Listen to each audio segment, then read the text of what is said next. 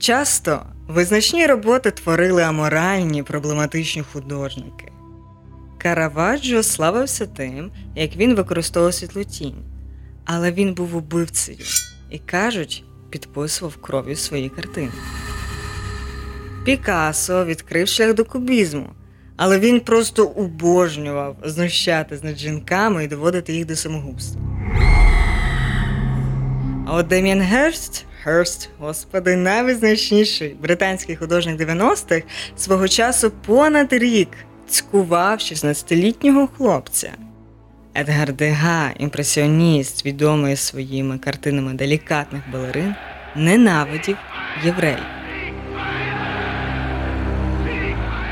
Моя викладачка зі світової літератури казала, що не варто витягувати брудну білизну митця, що важливіші лише його твори.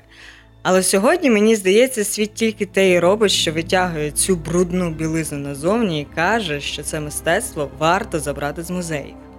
Бо, як писала одна художниця-аматор з України, художник це людина, котра всіх любить, бо не може така світло, творчість іти із чорної, поганої душі. Хіба?